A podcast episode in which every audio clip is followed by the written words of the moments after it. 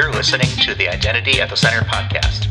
This is the show that talks about identity and access management and making sure you know who has access to what. Let's get started.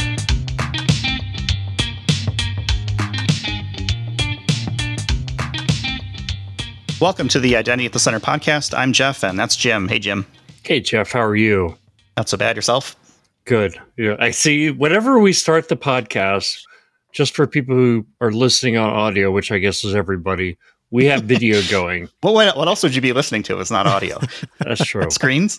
That's true. And we, uh, but we can see each other. Yeah. And I always crack a smile, and then you, You crack a smile because you know I'm going to get into something, and you just don't know what it's going to be. But pretty sure This is the Jeffrey today. Act section where I have no idea what Jim's going to say.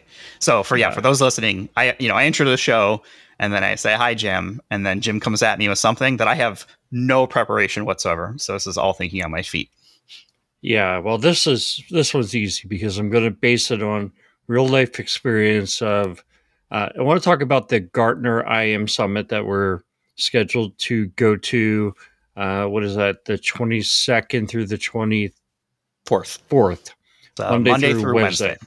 Yep. And so we we've got a recording spot now. We're going to set up some uh, podcast recordings. So I'm starting to invite people and I'm letting people know that they need to schedule time to get from wherever they are to the time of their recording because Caesars might be the biggest uh, maze on the planet. I mean, getting Yeah, from point A to point B is is pretty difficult at times. Usually, you figure it out by Wednesday, uh, and it's just in time to leave. Yeah. It's a big spot. I mean, I think usually if, if Gartner is where it usually is, and I don't know the name of the spot, but it's kind of like it's got a view overlooking like the the pools or whatever it may be. Um, the rooms could be half an hour away, and you and I, and courtesy of our our friends at RSM, have a suite that we have booked that will be sort of like our recording home base. I have put in a request to make it as convenient as possible. I know there's a bank of elevators. I got to go kind of go up and down from where the Gartner area is, but I have no idea if that request will be honored or if it's even available. So we'll see. But yes, if you uh, are planning on being on the show or even just want to watch a show get recorded, and you know, reach out to Jim and I on LinkedIn and just kind of account for time. I know, I know we're kind of booking things out right now and working through the schedule, but it'd be kind of cool. It'll be the first time Jim and I are actually at a conference together since, uh, as I'll never let him live it down. He ditched me for Authenticate last year uh, with the FIDO conference. But uh, be get an opportunity to, to fist bump, you know, shake hands, whatever the greeting du jour is for the day. And then if you want to watch or be part of a show, you know, let us know. We'll be happy to, to try and figure out how we can accommodate that. Jeff, I have a, a pro tip for getting an upgraded room or whatever your request is. Pictures of The Benjamin twenty dollar bill on palming it to the uh, No, checking twenty dollar bill is you know Doesn't Thomas it anymore? Jefferson's not going to, or no, that's was Andrew Jackson not going to get you quite as far as Benjamin Franklin will. it'll get you an extra towel. if you want to, if you want a feather free room, I think you're in, in luck with the twenty dollar bill. Yeah. Do you have a do you have an actual tip or are you going with the uh, palm the cash uh, tip? It's it's money, yeah. Money, stole your money thunder. talks, and the other stuff better be doing the walking. uh, yeah, everyone will be doing the walking. That's what Vegas is uh, is all about. Um, Yeah. Anything else, or should we uh, get into our topic? Let's get into it, man. We've got a lot of a lot of ground to cover here. Yeah, no kidding. We're going to talk about identity and access management, uh, really focusing on the state and local government sector. And to help with that conversation, we've got our new friend Robert Snodgrass. He's a director in the security practice here with us at RSM. Welcome to the show, Robert. Yep, happy to be here. Uh, long time listener, first time caller. So thanks for having me on. If I was brave, I'd use my soundboard to do some kind of wacky sound effect, but uh, just imagine it in your head if you're listening to it right now. Um, it is very cool. It's been great to kind of get to know you for the last couple of months since we've kind of both been onboarded and working through a lot of projects. You've got a ton of experience in this space. Um, one of the things that we like to do when we have a new guest on the show, though, is kind of learn about their origin story and really kind of find out, you know, how did you get into either identity or sort of infosec? Is it something that you chose, uh, or did it choose you? If you can kind of just walk us through how you got to where you are right now. Sure. So I've spent my entire career in cybersecurity consulting, and my path to identity, probably like a lot of people, was a bit of a zigzag. Uh, I actually initially started my career working in a big four focused on actually ERP implementations. And as part of that, gained a bit of notoriety, I call it, some good and some bad, as it related to dealing with distressed projects and helping to bring those projects back on track. So my my focus is really around cybersecurity solution delivery.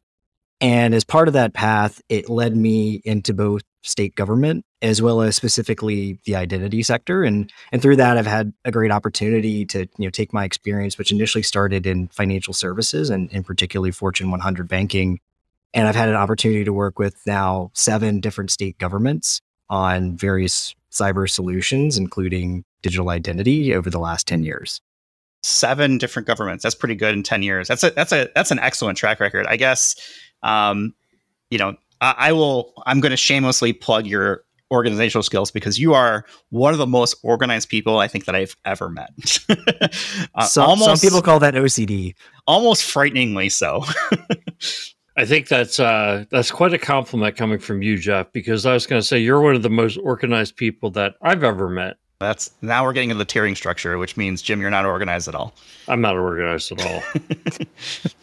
no, but I and and yeah, but I'm doing all the organization for our podcast for Gartner. So enjoy the outcome. Hopefully, we have the the nine or ten sessions recorded that we're hoping for. But no, I think we'll be we'll be fine. So, Robert, um, today we wanted to discuss state and local government approaches to digital identity or identity and access management and how they differ from private sector. And I guess, you know, if there's any differences between state and local government, I mean, do they take a different approach than one another? Um, and also, we we found a recent article that talked about how states have been investing heavily over the past decade into um, kind of getting their workforce IAM house in order. And now they're kind of shifting their focus for investment into the citizen IAM space. So just wondering if you could maybe talk about that and, um, you know, explain a little bit about that trend that's that's happening. Is that something that's happening across the board or is it something that's just in pockets? I think to really understand the trend of identity as it relates to state government, we really need to understand the origin of technology as it relates to state government because it's really very different than what you might see in a traditional, you know, private organization. So 20 years ago, agencies essentially operated independently within the state government landscape. Uh, so they had their own directors, they had their own budgets, they had their own IT staff, and for the most part, operated independently as it related to delivery of those solutions. So then in the early 2000s, uh, the legislative body got tired of essentially paying for 100 different IT shops and began to form departments of IT uh, within states. And that's been going on now for the last probably decade or so as these, these kind of centralized IT departments were generated. That initially started with things like data centers, obviously there's ca- huge capital investment makes a ton of sense for agencies to consolidate that investment into a single location but with identity it created a really unique challenge because you have agencies that are typically you know potentially very large think departments of transportation departments of health that have 10 15,000 employees that have their own domain structure um, and then how do you collapse that together into unified naming conventions? How do you take this you know forest of of various active directory domains and, and unify them? And, and that's really been the focus over the last you know 10 12 years is is building that integrated view of what is your workforce identity as it relates to an individual state i'd say for the most part states have really gotten over that hurdle within their workforce and that's really why they're starting to look a little bit uh, down the road and focusing on that that citizen persona as, as you started to touch on.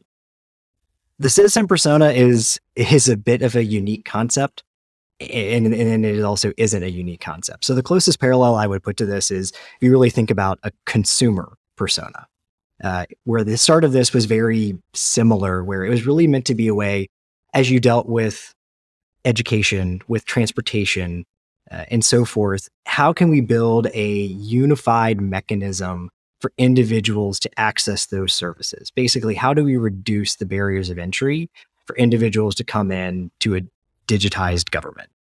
Beyond that, though, I think there's some really unique things that states are starting to think about as it relates to the citizen persona, and why I think state may start to see really interesting impacts in the private space. So, one is the joining of both digital and physical identities. So, if you think about your physical identity as it relates to state government, driver's license, right? A, a, really simple example of how you would go to various state agencies and prove who you are. There's a lot of interesting use cases that are being considered now about, well, how do I join that with a digital identity?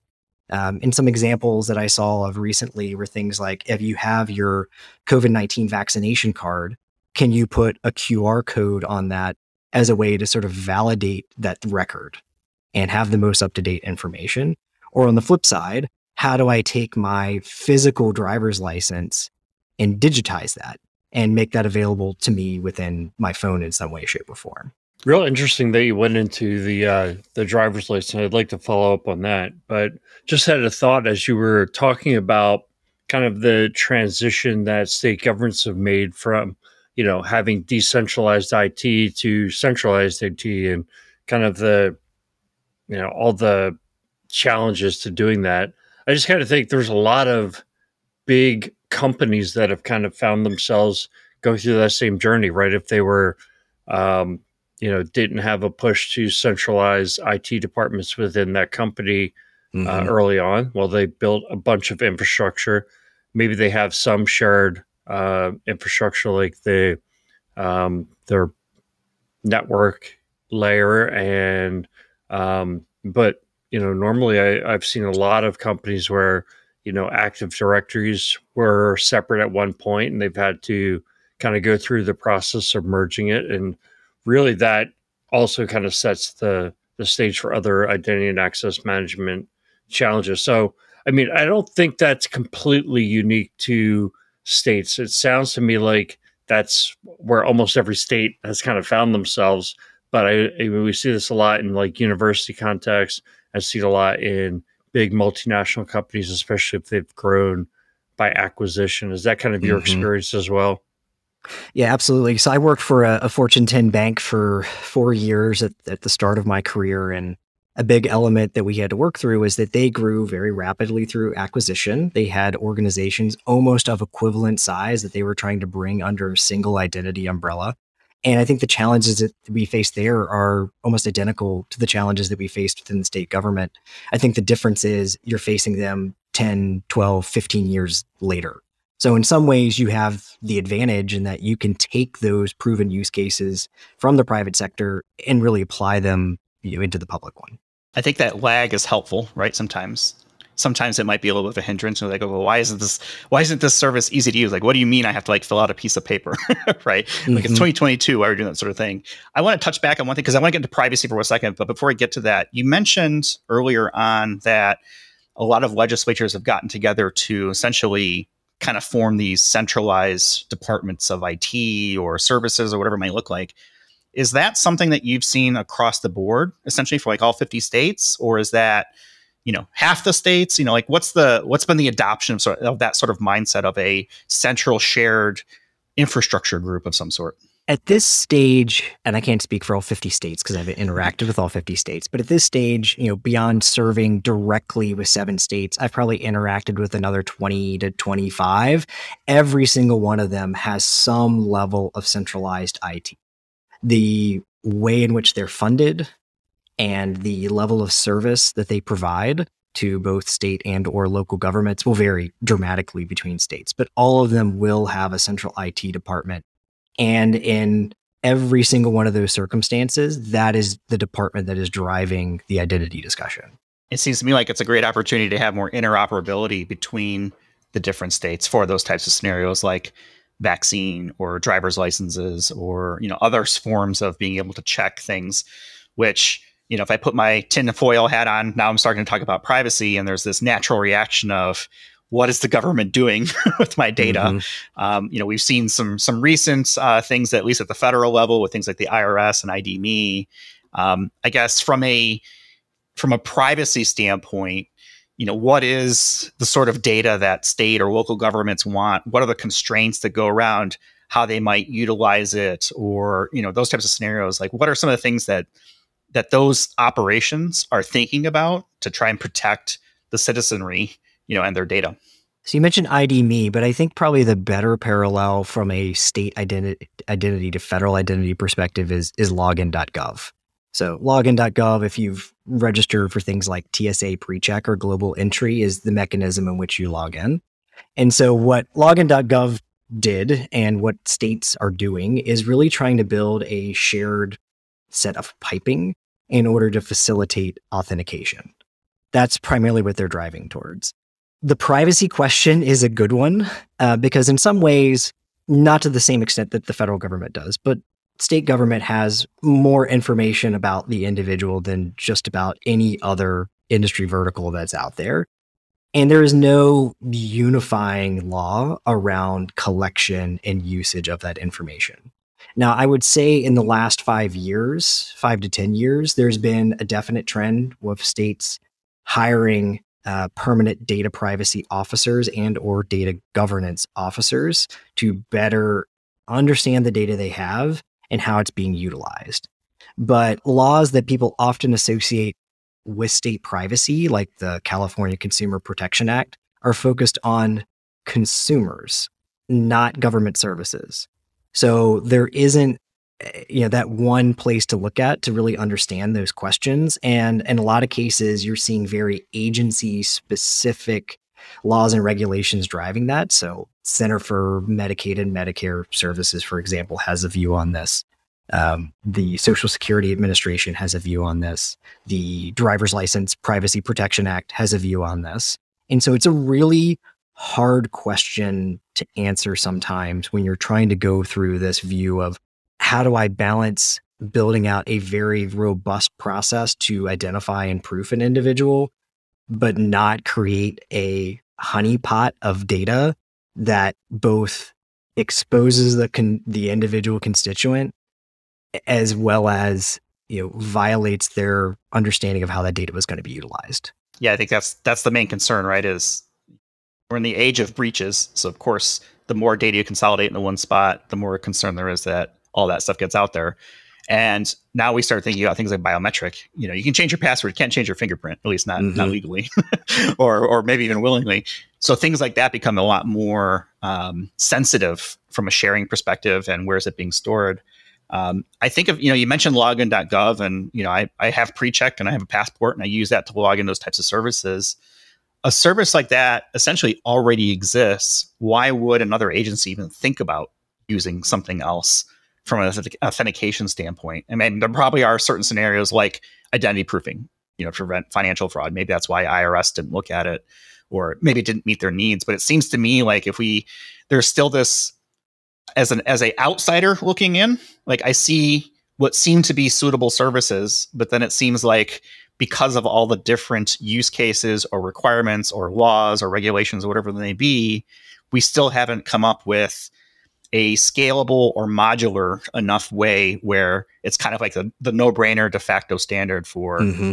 government services. Yes, I log in with my login.gov in the US. Maybe it's something else in a different country. I think uh, uh, I can't remember the name of the country in the Europe, but they're like totally is it Mauritania or something like that, where they're like 100% digital.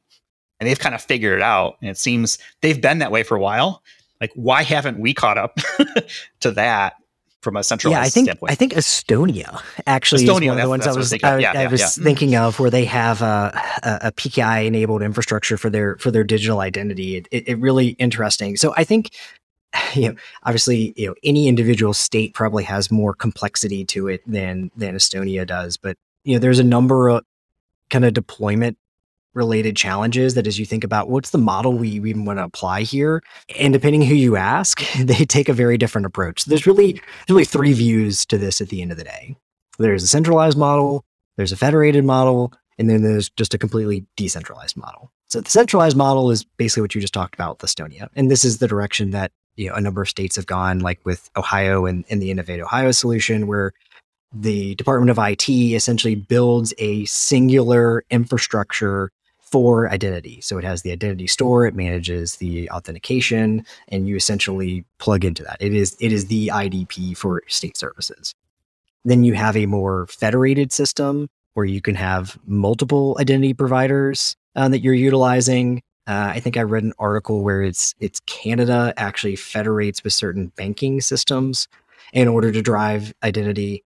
And then you can have a totally decentralized, but based on standard integration pattern view, which is really interesting, I think, from a data privacy perspective, because no one controls the full view. And that certainly in and of itself drives drives kind of a bit more of a container around the data they have. But the complexity of what that really means and the management of it also generates a, lot of question marks in my mind. So until we can really come to a conclusion on that, I think that each state is really trying to make that determination on their own. Wasn't blockchain supposed to solve that for us? I mean, we've been hearing blockchain and block identity things were going to be like the decentralized way to, to everybody manages their own data and it's going to be a perfect world. And I feel like here we are.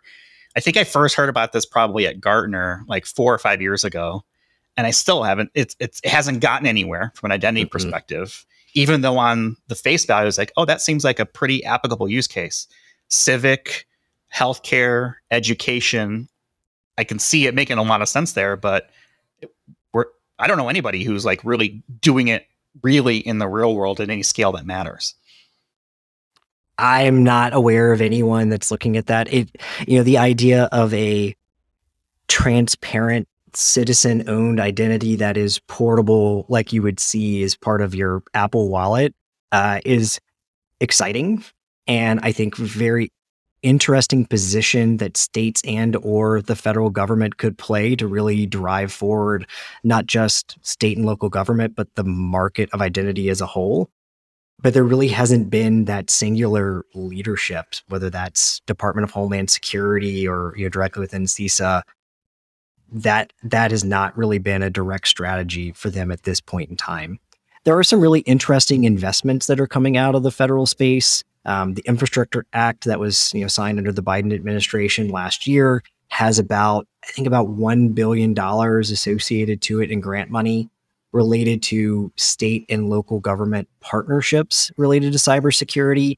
No guidance specifically on how they anticipate awarding that and what it's going to be used for. But I mean, it, it creates interesting questions that can you unify some of that money in a way that drives forward not just for a singular state, but for a region or even the country?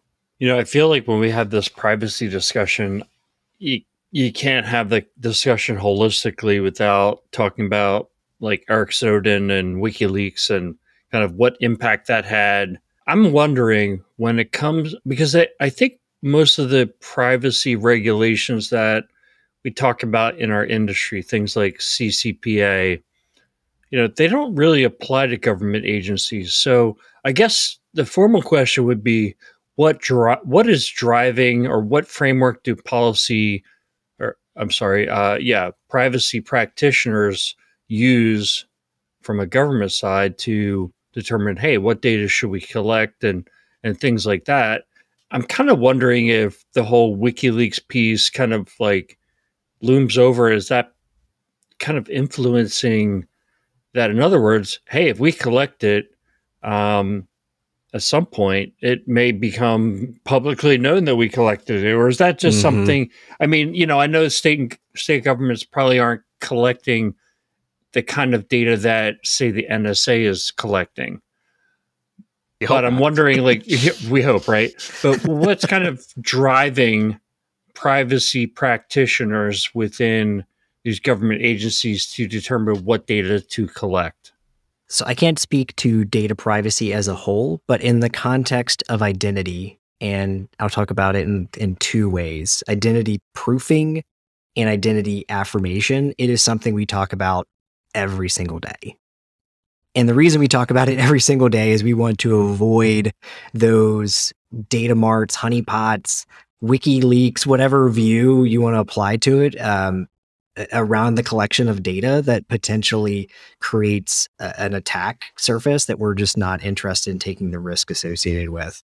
So when we talk about identity proofing, so when I initially come in to a digital service and identifying you know, you are who you say that you are, you know, we have a lot of mechanisms available to us within the state government to facilitate that, but we want to right size the risk of both collecting that information as well as validating it with the service that you're attempting to access.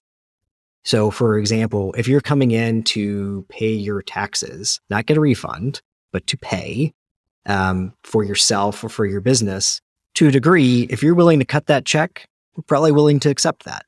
And we aren't going to go through additional proofing. If you are, for example, getting grant money, or in the case of the federal government, getting a tax refund with the issues that happened there, the bar would be significantly higher. And so part of it is limiting, again, when we are actually attempting to even access that information uh, such that it is risk justified. The second element then is well, how are we accessing the information? So, driver's license is a really popular mechanism in state government. Why? Because we have it. And it's it's relatively easy for us to reach out and, and grab it. But as I mentioned earlier, you know, there is a law, the Driver's License Privacy Protection Act, that we do have to evaluate these calls against. And so the approach that we've generally taken is API. And the API isn't send me all the information about Jim McDonald. The API is Jim McDonald said these things about himself. Can you confirm yes or no? And so that limits the information that we're receiving and have to be responsible for. The other element in getting to the biometric piece is the sort of the view, and I'm sure that other spaces have this as well, but the view we apply in the public sector is assume all knowledge based proofing is compromised. So we would take any information you provide plus a picture of your driver's license plus a picture of you and do a comparison. But we would never store that we blow it all away. It's real time. It never gets collected. So the footprint is meant to be very small and very transactional as best as possible. And then at that point, all we do is store that you have in fact been proofed and to what level you've been proofed. Yeah. The other element we look at is the identity affirmation piece. So, fine, you're in the system. Great. But now you're coming in and you're attempting to perform uh, a certain transaction that is of a higher level. So you're trying to pull information from retirement benefits or a, cut a check out of your your pension or, or 401k. In that case, we would also look at more of like an adaptive or risk based view of that transaction and say, all right, so you typically log in with one of these two devices, and that device is geographically located here. And this is the type of login pattern that you follow in terms of the language of your browser. And we would flag that for atypical behavior. And then that would require, again, sort of additional confirmation before that transaction would take place. Yeah, the the latter scenario that you were discussing, I, I think the buzz term is uh, verified credentials. I kind of went through that process with the ID.me process to get to IRS services uh, just recently, right? As you're going through the process of attaining a mortgage, you have to kind of go and get IRS transcripts and things like that. So recently went through that process, and to your point, it made a big uh, point of saying, look, if you do this automated process, we blow away the data. Your your other option is wait and do a video chat with a human being, but the wait time is an hour.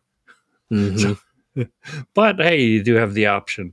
Um, anyway, I wanted to to switch topics a little bit. Uh, you know, we had, during our preparation for this session, you mentioned an organization called uh, I think Ignacio. It was the Na- way NASCIO. it's pronounced. NASCIO. And NASCIO. Um, mm-hmm. yeah, so that's a public sector CIO organization. And what are you? What are they talking about in uh, relative to digital identity? So NASCIO, the National Association of State CIOs, in my mind, is the organization to really understand what are the IT priorities across the state sector. So typically, this is a group that meets twice a year these are decision makers within the individual states. Typically, they are leading the shared departments of IT for that state. and they come together to really talk about where are you investing? Where do you plan to invest? What are you seeing as a successful way in which you've invested? So that could be vendors, that could be just particular topics and things of that nature. So every year they release uh, a NASCIO top 10 priorities. It typically comes out in the late fall, early winter of the preceding year that says, okay, these are the 10 priorities that we anticipate we will take into, in this case, 2022. And then these are the supporting technology projects that we believe are going to enable those. So if I look at 2022's NASCIO top 10 priorities, number one is cybersecurity. Number two is digital services. I think number six is identity. The idea is that with not just COVID, but I think with the understanding that the digitization of government services drives faster revenue return, better engagement with services, and frankly, just better experience from the user perspective, which ultimately leads them to come back again. There's been a significant investment in that kind of IT modernization to enable that obviously then cybersecurity exposure and the need for a unified citizen identity in this case are going to be critical to that. Underpinning that, if you look at the technology solutions that they're really most focused on, particularly from the citizen perspective, they're pretty early in the life cycle. So they're just focused on how do I prove out the citizens that are logging in are in fact who they say they are such that I can move beyond those general services where I'm really not having to proof with any real any real deep evaluation to now exposing more sensitive services like retirement benefits and health information you know through these digital portals. That these are things like access indiana has started to go down this path. Innovate ohio i know has started to go down this path but many states are, are really just starting to frankly dip a toe in to how digital services supported by a digital citizen identity can really start to be rolled out to their constituencies. So we focused a lot, you know, talking about the United States, right? And I, I mean, a lot of our listeners are, at least a third of our listeners are based outside of the United States. How much collaboration would is going on, you know, beyond the borders of the United States because a lot of the what you're talking about seems like these are best practices, uh, not only for the United States, right, but for governments all over the world.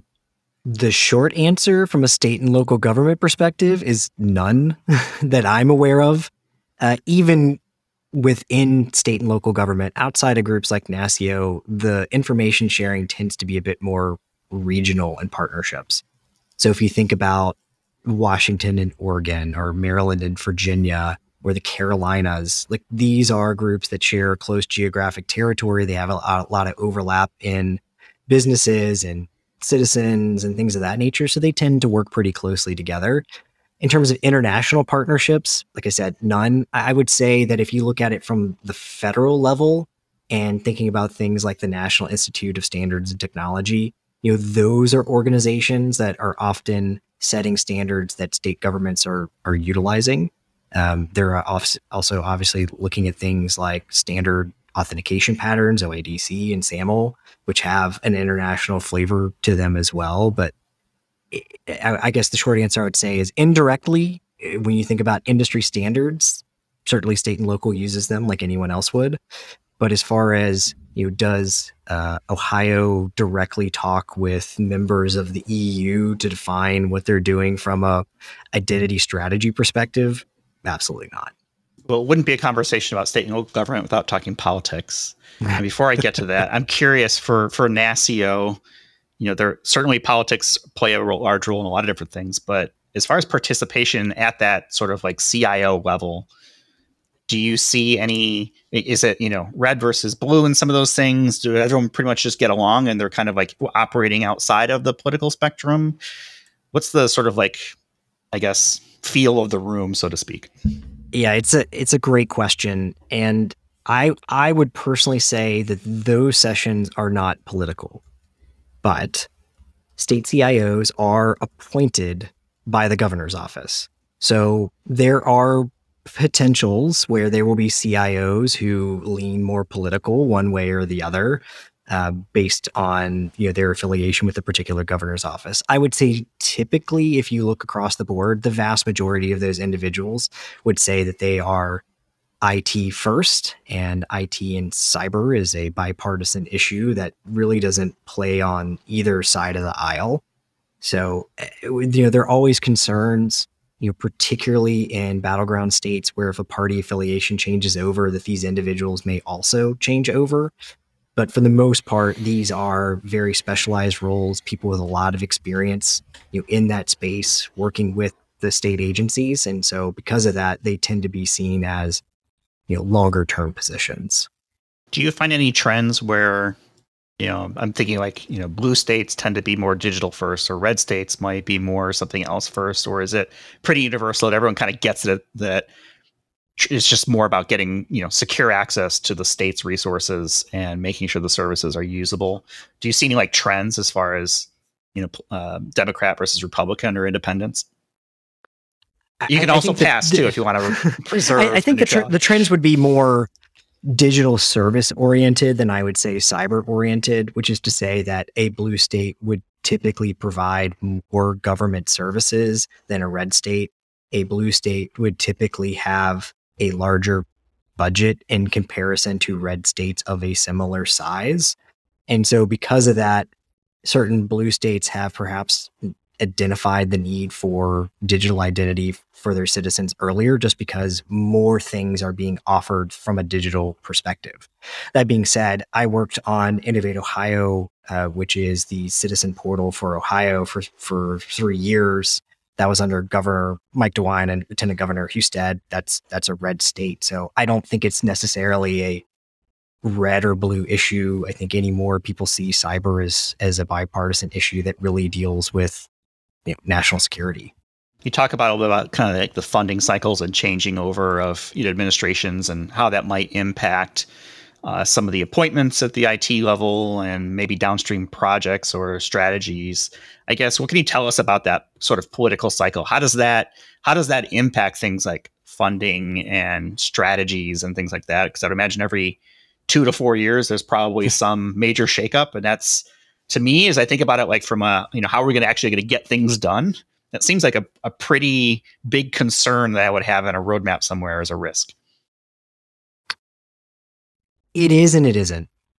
It is in that really probably more so the four year governor cycle than than the two year legislative cycle is more impactful. And and I'd say it's impactful from a people and from a funding perspective the people piece we touched on, which is that many of the agency directors and secretaries are directly appointed by the governor.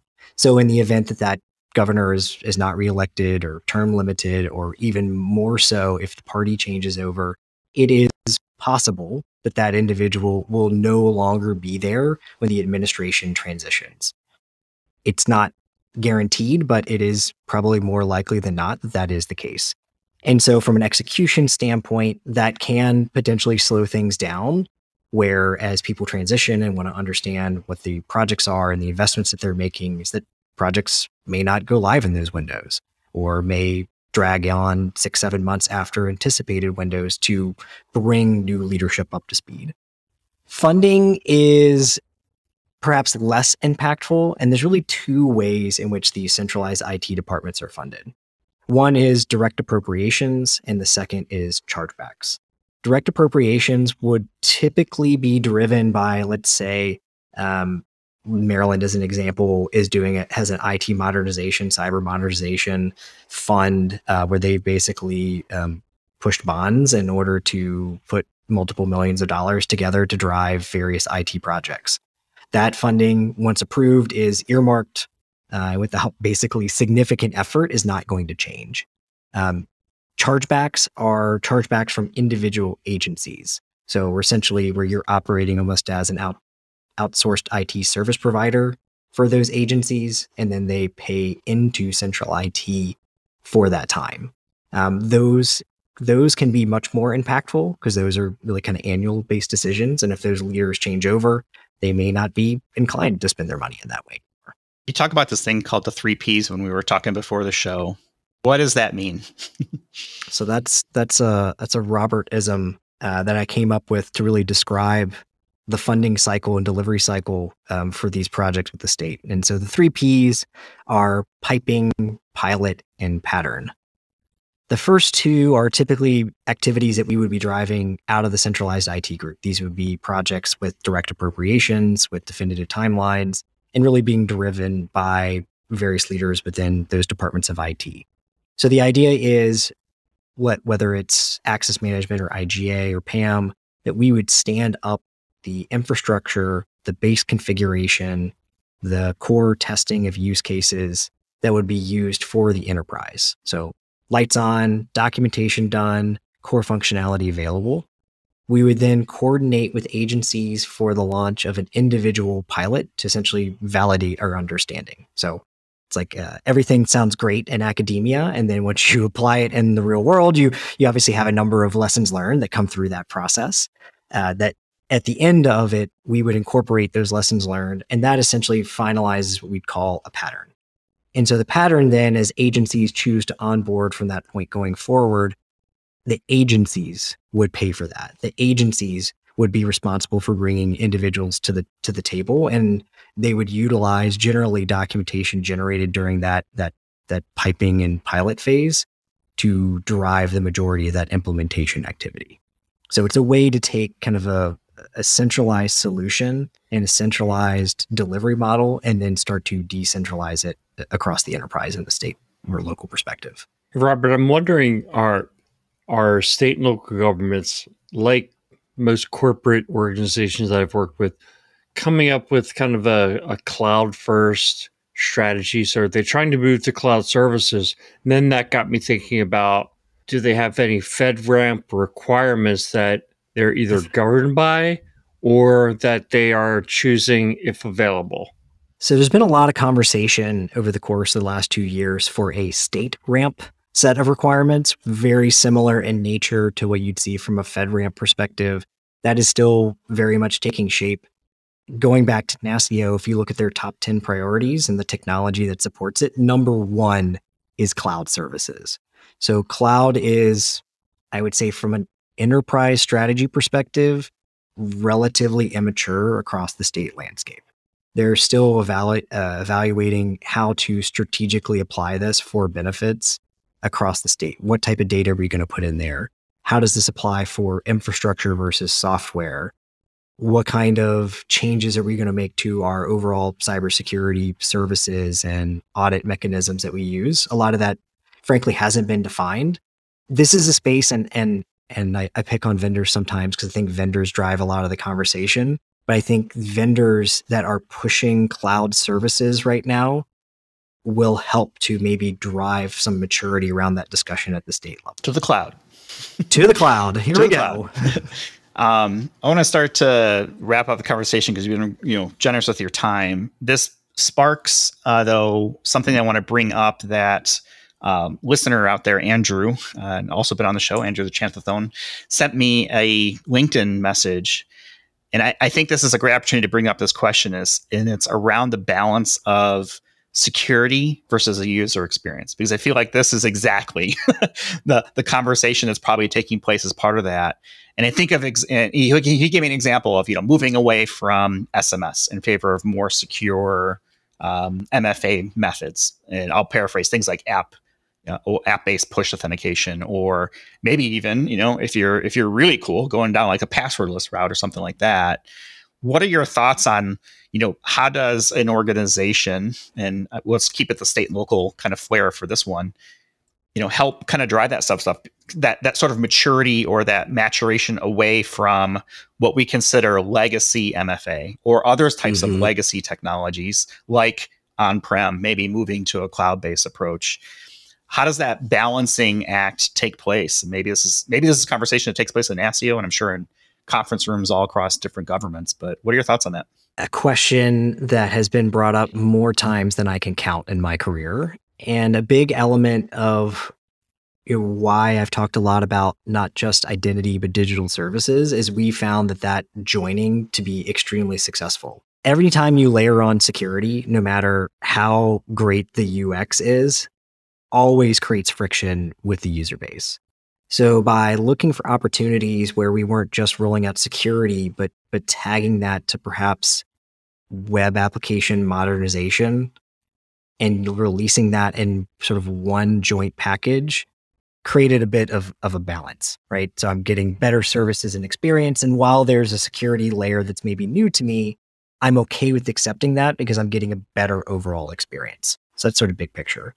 Drilling down into something like MFA, what we often would talk about is okay, fine, SMS isn't as secure as an application push, but what are they trying to access, right? How how critical is it that we push that experience? And if we didn't have a really good risk story around that, then we would typically shy away from that change.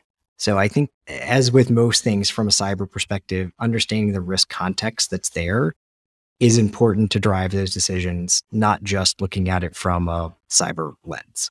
I think the other thing I think about too is that it doesn't have to be a one size fits all. There's probably multiple right answers. Just depends on the use case, context, risk, whatever it is you're trying to address.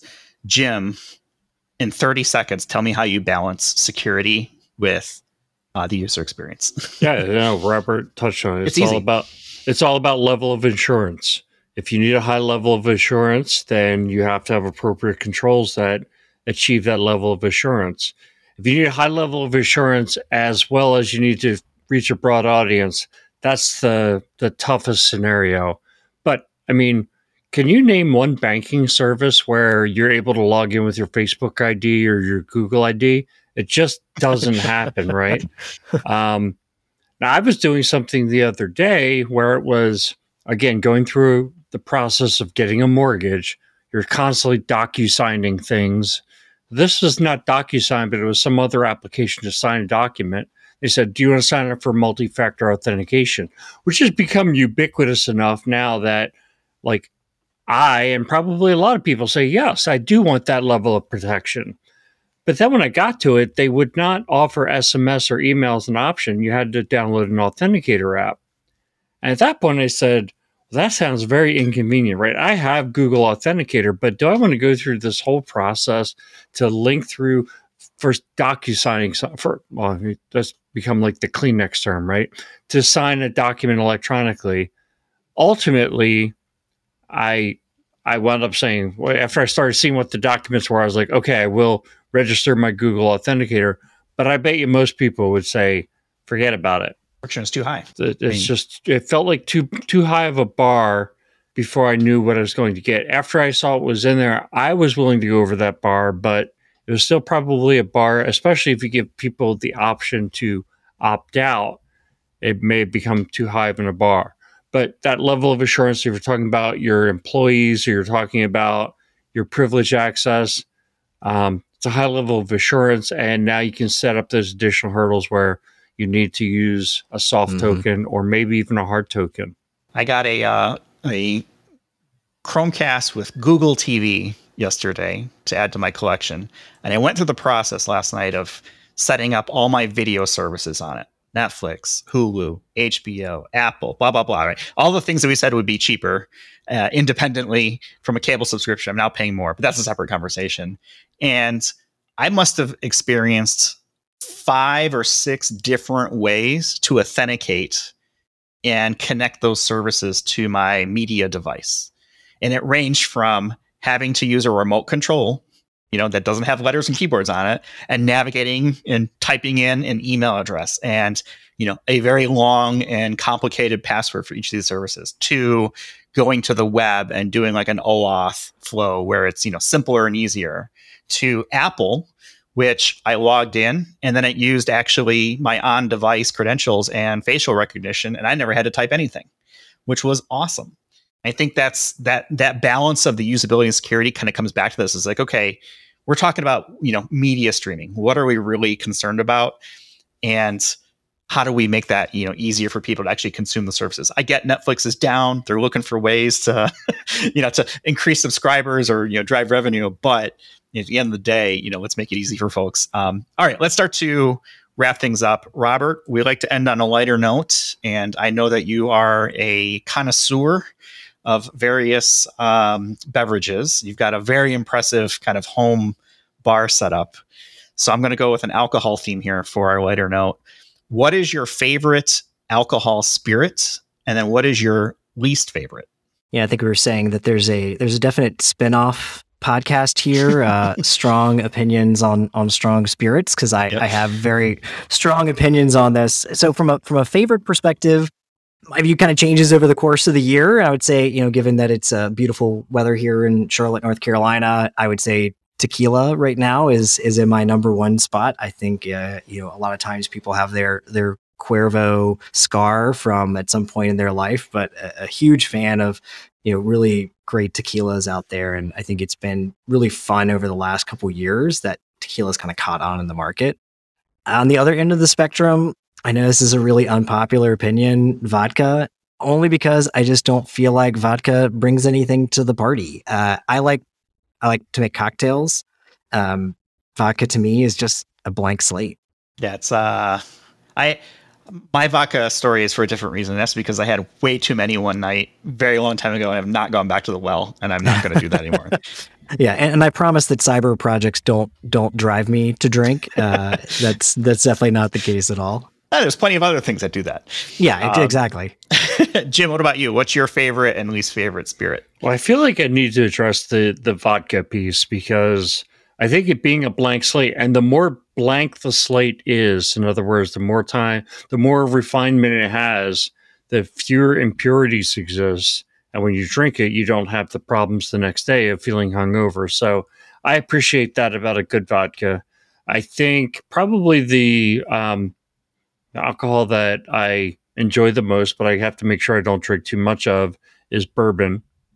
And then Mhm. I'm going to pick one that maybe nobody thought of for least favorite, which is an aperitivo called Ouzo. If you've had Ouzo, You stole my thunder. No, did that I? was my least favorite too. Yeah, exactly. Oh, I am not a fan of Ouzo. Um, my wife had a drink last night at dinner, and I think it was old fashioned or something. And for, for whatever it was, they had some sort of Ouzo spirit in there, and it was just, ugh. Yeah, exactly. It's I see the face making. kerosene or You can't see it, but right? it was definitely like not the right thing.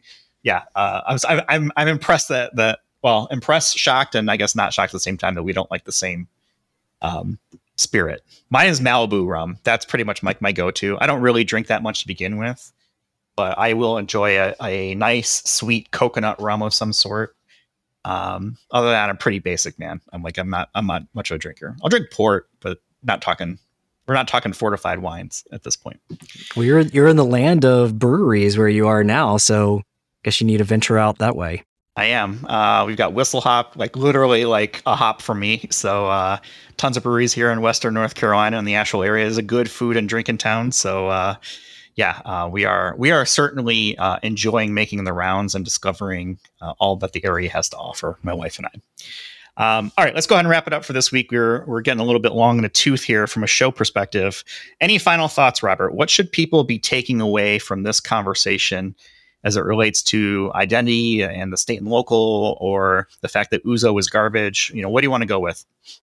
First of all, um, do not get any tequila that has added agave to it. You want to go 100% natural. That is the most important takeaway. So for those uh, Casamigos fans out there, uh, shots fired, but that is definitely not the best tequila brand on the market. From probably what people actually came here to talk about, which is identity. I think the the big thing that I like to tell folks is that as it relates to your your state and local governments is that there is significant time and investment that's being put into understanding what are those services that really make sense to digitize. No one likes to go to the DMV. No one likes to go and wait in long lines. And with that, um, I see that states are making a more sig- significant investment than many even private institutions are in establishing citizen identity. And I think there is a hope and a vision that over the course of the next five to 10 years, that state identity really can become a really unique source of federated identity across public and private sector. So it'll be really interesting to see how that plays out. Here, here. I, ju- I have to get a new driver's license in North Carolina here soon, and it's like a three month w- wait to get like an appointment as a DMV to get it done. So hopefully, uh, things like that get better as we move things forward from a uh, identity maturity at the state and local level.